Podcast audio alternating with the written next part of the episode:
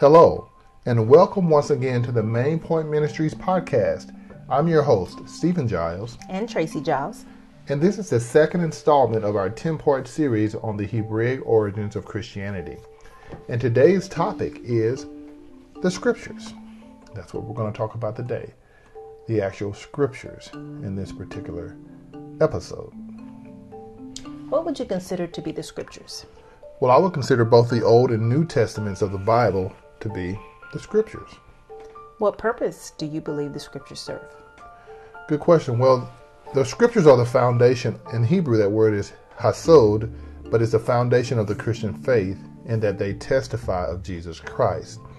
Now, the purpose of a foundation is to provide something solid upon which all other things rest. The scripture is a foundational way that God reveals himself to us. And the fact some things about God have to be revealed means that it was previously concealed. Now, the scriptures aren't the only way that God reveals himself to us. However, he also uses creation, for instance. We see this in Psalms chapter 19, verse 1 through 2. The heavens declare the glory of God, and the firmament shows his handiwork. Day unto day utters speech, and night unto night reveals knowledge. And we also see this in Romans chapter 1, verse 18 through 21. For the wrath of God is revealed from heaven against all ungodliness and unrighteousness of men, who suppress the truth in unrighteousness, because what may be known of God is manifest in them, for God has shown it to them.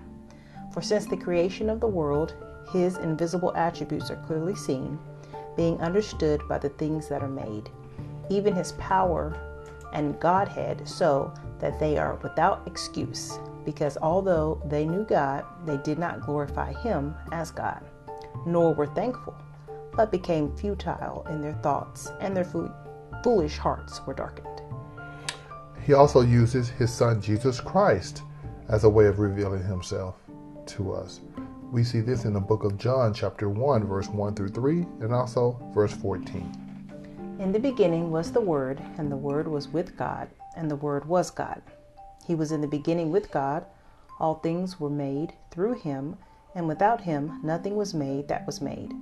And the Word became flesh and dwelt among us, and we beheld his glory, the glory as of the only begotten of the Father, full of grace and truth. And we also see this in Colossians chapter 1, verse 13 through 17. He has delivered us from the power of darkness and conveyed us into the kingdom of the Son of his love, in whom we have redemption through his blood, the forgiveness of sins. He is the image of the invisible God, the firstborn over all creation. For by him all things were created that are in heaven and that are on earth, visible and invisible whether thrones or dominions, or principalities or powers. All things were created through him and for him, and he is before all things, and in him all things consist. And God also reveals himself to us through a godly life, a person who lives a godly life. We see this in Matthew chapter 5 verse 13 through 16. You are the salt of the earth, but if the salt loses its flavor, how shall it be seasoned? It is then good for nothing but to be thrown out and trampled underfoot by men. You are the light of the world. A city that is set on a hill cannot be hidden. Nor do they light a lamp and put it under a basket, but on a lampstand, and it gives light to all who are in the house. Let your light so shine before men that they may see your good works and glorify your Father in heaven. And we also see this in the book of First John, chapter 4, verse 7 through 8. Beloved, let us love one another, for love is of God, and everyone who loves is born of God and knows God. He who does not love does not know God, for God is love. So, God's written revelation to us, just to recap, is the scriptures. Uh, but God also reveals himself to us in three other distinct ways through creation, through his son Jesus Christ and also through a godly life. Now, God revealing himself to us is known theologically and it's summed up in one term and it's called revelation. So, where do the scriptures come from? Well, the scriptures come from God. However, he used human instruments to transcribe this special revelation, this special written uh, revelation, I may add, to us. Just as a great artist is inspired to paint a beautiful painting, when it comes to the words of the Bible, the inspiration for it came directly from God. We see this in 2 Timothy chapter 3 verse 16. All scripture is given by inspiration of God and is profitable for doctrine, for reproof, for correction, for instruction in righteousness, that the man of God may be complete, thoroughly equipped for every good work. And we also see this in 2 Peter chapter 1 verse 19 through 21. And so we have the prophetic word confirmed, which you do well to heed as a light that shines in a dark place, until the day dawns and the morning star rises in your hearts. Knowing this first, that no prophecy of Scripture is of any private interpretation, for prophecy never came by the will of man, but holy men of God spoke as they were moved by the Holy Spirit. So, as we can see, God's special written revelation to us, known as the Scripture, was inspired by Him. And this concept is known theologically as inspiration. If God Himself is the source of the Scripture, would you say that the Scripture can be trusted 100%? Absolutely.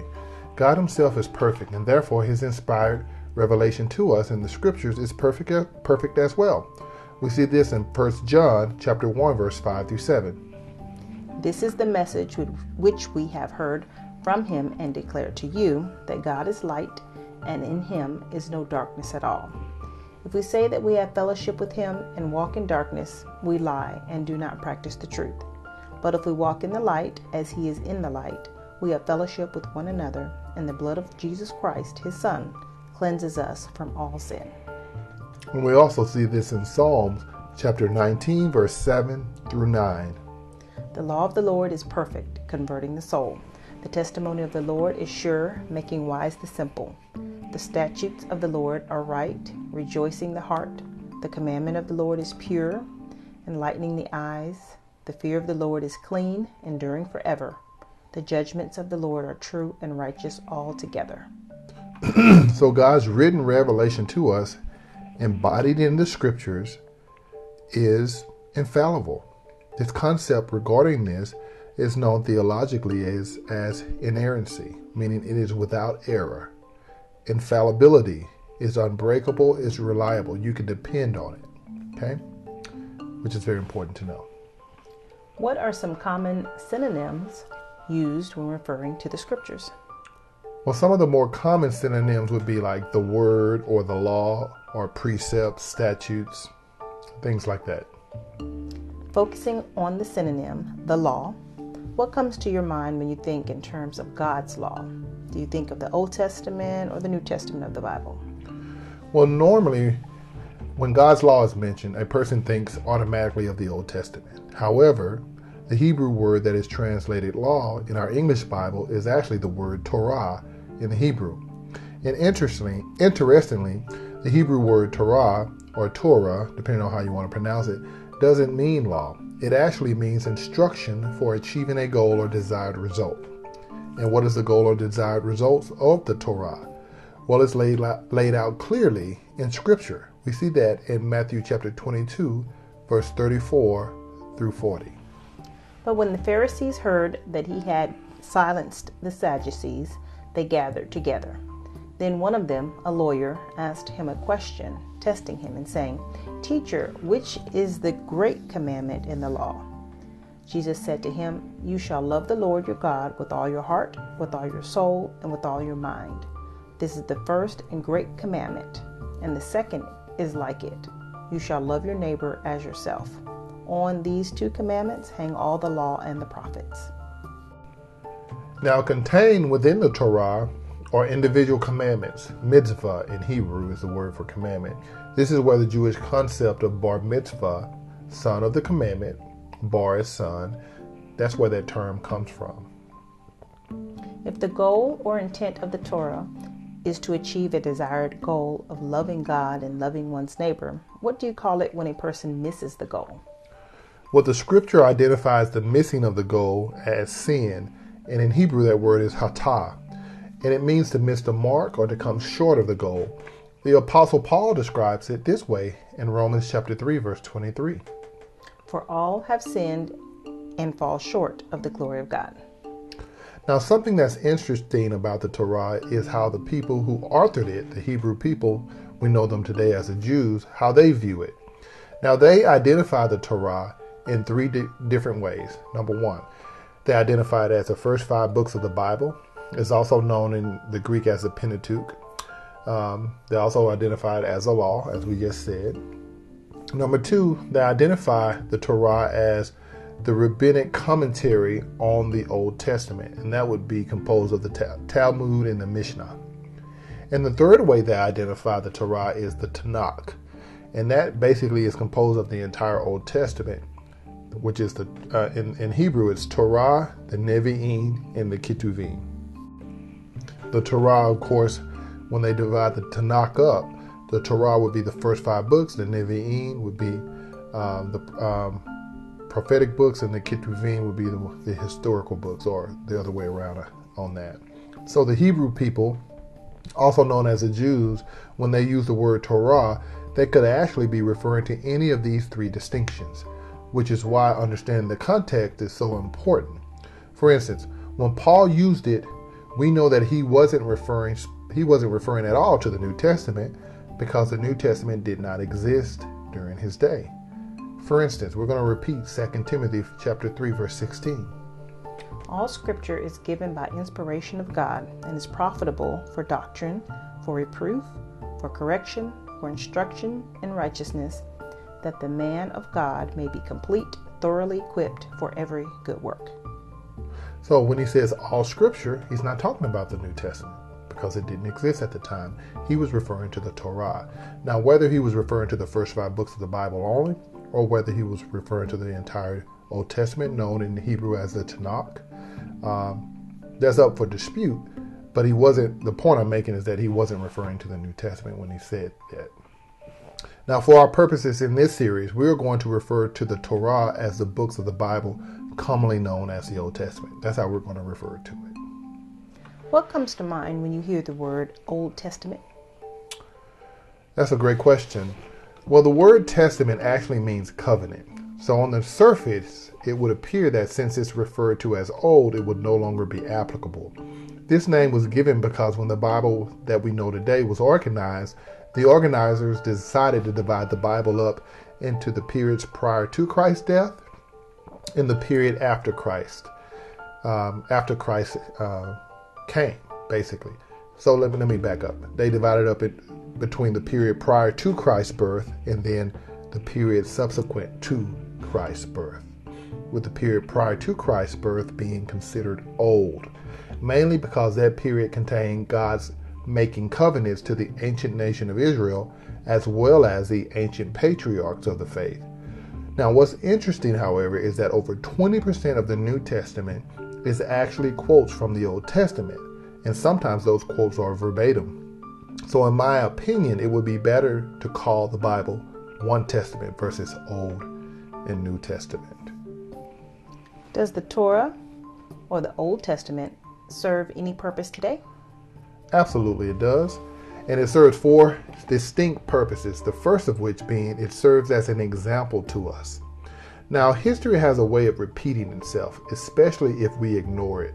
Winston Churchill famously said, those who fail to learn from history are doomed to repeat it. The apostle Paul put it this way in 1 Corinthians chapter 10 verse 11. Now all these things happened to them as examples, and they were written for our admonition upon whom the ends of the ages have come. So the Torah, the Old Testament, serves as an example as we read the stories, as we read the narratives, as we read the prophecies, these things happen historically as examples to us. The second purpose that it serves, I think, is it is a great witnessing tool. When the surrounding people see us living out the moral standards of the Torah, just as they were to see the ancient nation of Israel living out the moral standards, it would cause them to also want to have a relationship with the true and living God. It is a great witness. We see this in Deuteronomy chapter 4, verse 5 through 8. Surely I have taught you statutes and judgments, just as the Lord my God commanded me, that you should act according to them in the land which you go to possess. Therefore be careful to observe them, for this is your wisdom and your understanding in the sight of the peoples who will hear all these statutes and say, Surely this great nation is a wise and understanding people. For what great nation is there that has God so near to it as the Lord our God is to us? For whatever reason we may call upon him. And what great nation is there that has such statutes and righteous judgments as are in all this law which I set before you this day?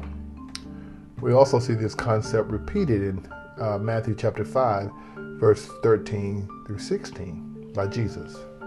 You are the salt of the earth, but if the salt loses its flavor, how shall it be seasoned? It is then good for nothing but to be thrown out and trampled underfoot by men. You are the light of the world. A city that is set on a hill cannot be hidden. Nor do they light a lamp and put it under a basket, but on a lampstand, and give light to all who are in the house. Let your light so shine before men that they may see your good works and glorify your Father in heaven. Now, a third purpose that it serves, the Torah or the Old Testament, is it reveals sin. The Apostle Paul, when referring to this particular function of the Torah, he put it this way in Romans chapter 7, verse 7. What shall we say then? Is the law sin? Certainly not. On the contrary, I would not have known sin except through the law, for I would not have known covetousness unless the law had said, You shall not covet. At the end of the day, we can't do right unless we can identify that we're doing wrong and we can turn from those ways. So it reveals sin. Great, great purpose for it. And the fourth one is it is a guide to righteous living. The Apostle Paul, when referring to this particular function of the Torah, it, in regard to it being a guide to righteous living, he put it this way, and we're going to repeat again. This is our third time repeating it, but it's a great famous verse. I would, I would uh, encourage you to commit it to memory. Is Second Timothy chapter three, verse sixteen. All scripture is given by inspiration of God and is profitable for doctrine, for reproof, for correction, for instruction in righteousness, that the man of God may be complete, thoroughly equipped for every good work. And lastly, it points us to Jesus Christ. After all, he is the Savior of the world. He was sent by God for a specific purpose in creation and also redeeming us back to God.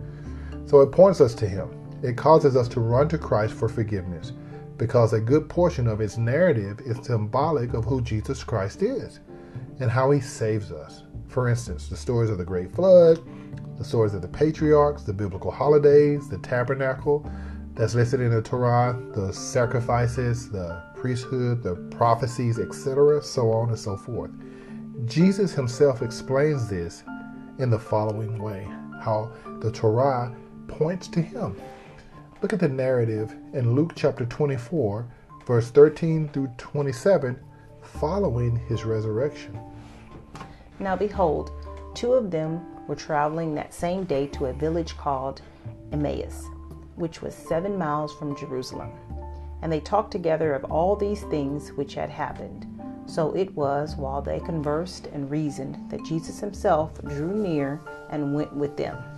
But their eyes were restrained so that they did not know him.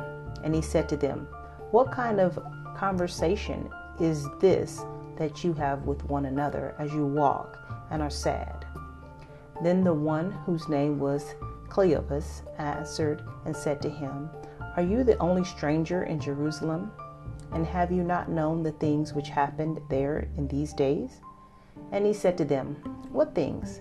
So they said to him, The things concerning Jesus of Nazareth, who was a prophet, mighty in deed and word before God and all the people, and how the chief priests and our rulers delivered him to be condemned to death and crucified him but we were hoping that it was He who was going to redeem Israel. Indeed, besides all this, today is the third day since these things happened. Yes, and certain women of our company who arrived at the tomb early astonished us when they did not find his body. They came saying that they had also seen a vision of angels who said he was alive, and certain of those who were with us went to the tomb and found it just as the women had said, but him they did not see. Then he said to them, O foolish ones, and slow of heart to believe in all that the prophets had spoken. Ought not the Christ to have suffered these things and to enter into his glory? And beginning at Moses and all the prophets, he expounded to them in all the scriptures the things concerning himself. So there you have it in verse 27. In beginning at Moses, the Torah, first five books, if you're going to use that definition, and all the prophets, the Ketuvim, he expounded to them all the scriptures. The scriptures, the things concerning himself. We also see Jesus repeating this in John chapter 5 verse 39 prior to his crucifixion when he was rebuking the scribes and the Pharisees and the religious leaders. You search the scriptures, for in them you think you have eternal life, and these are they which testify of me. These are they, the scriptures. The, and he's again, he's not referring to the Old Testament when he's making that statement. I mean, to the New Testament. I'm sorry, when he's making that statement, he's referring to the Old Testament, which is the Torah. So there you have it. To quickly recap, as we come to a close, we can summarize that the Scriptures are number one, the foundation for Christian faith and living. Number two, they're, they're God's special written revelation to us, to mankind. Number three, they are inspired by God. He used human instruments, but He inspired them to write it. Number four, the scriptures are inerrant, they are without error, and they're infallible, meaning they are dependable, they're unbreakable, they cannot fail. And then number five would be the scriptures contain the Torah, right? The Old Testament. And the Torah is instructions for loving God and loving our neighbor which is the Old Testament that serves the purposes of. What is the purposes of the Old Testament that we mentioned? Well, number one, uh, it's a historical example to us. Number two, it is a witnessing tool. When people see our lives, they it's a witness that God is real, God is true, He's worthy to be praised and served. Number three, it reveals sin. How do we know what sin is unless the Torah or the Old Testament reveals and tells us what it is? It identifies it. Uh, number four, it guides us in righteous living. All scripture are, are, given for instruction, for reproof, for correction. We see that 2 Timothy chapter 3, verse 16. And then number four, it points us to Christ. It points us to Christ. So there you have it. Uh, in the, this episode of um, Main Point Ministries, the Hebraic origins of Christianity, as we discuss the scriptures. I hope you enjoyed it. Stay tuned for next week's lesson, which is going to be part three. We're going to dive even further into the Hebraic origins of Christianity. Thanks so much for joining us. I'm your host, Stephen Giles. And Tracy Giles. I Hope you have a blessed one.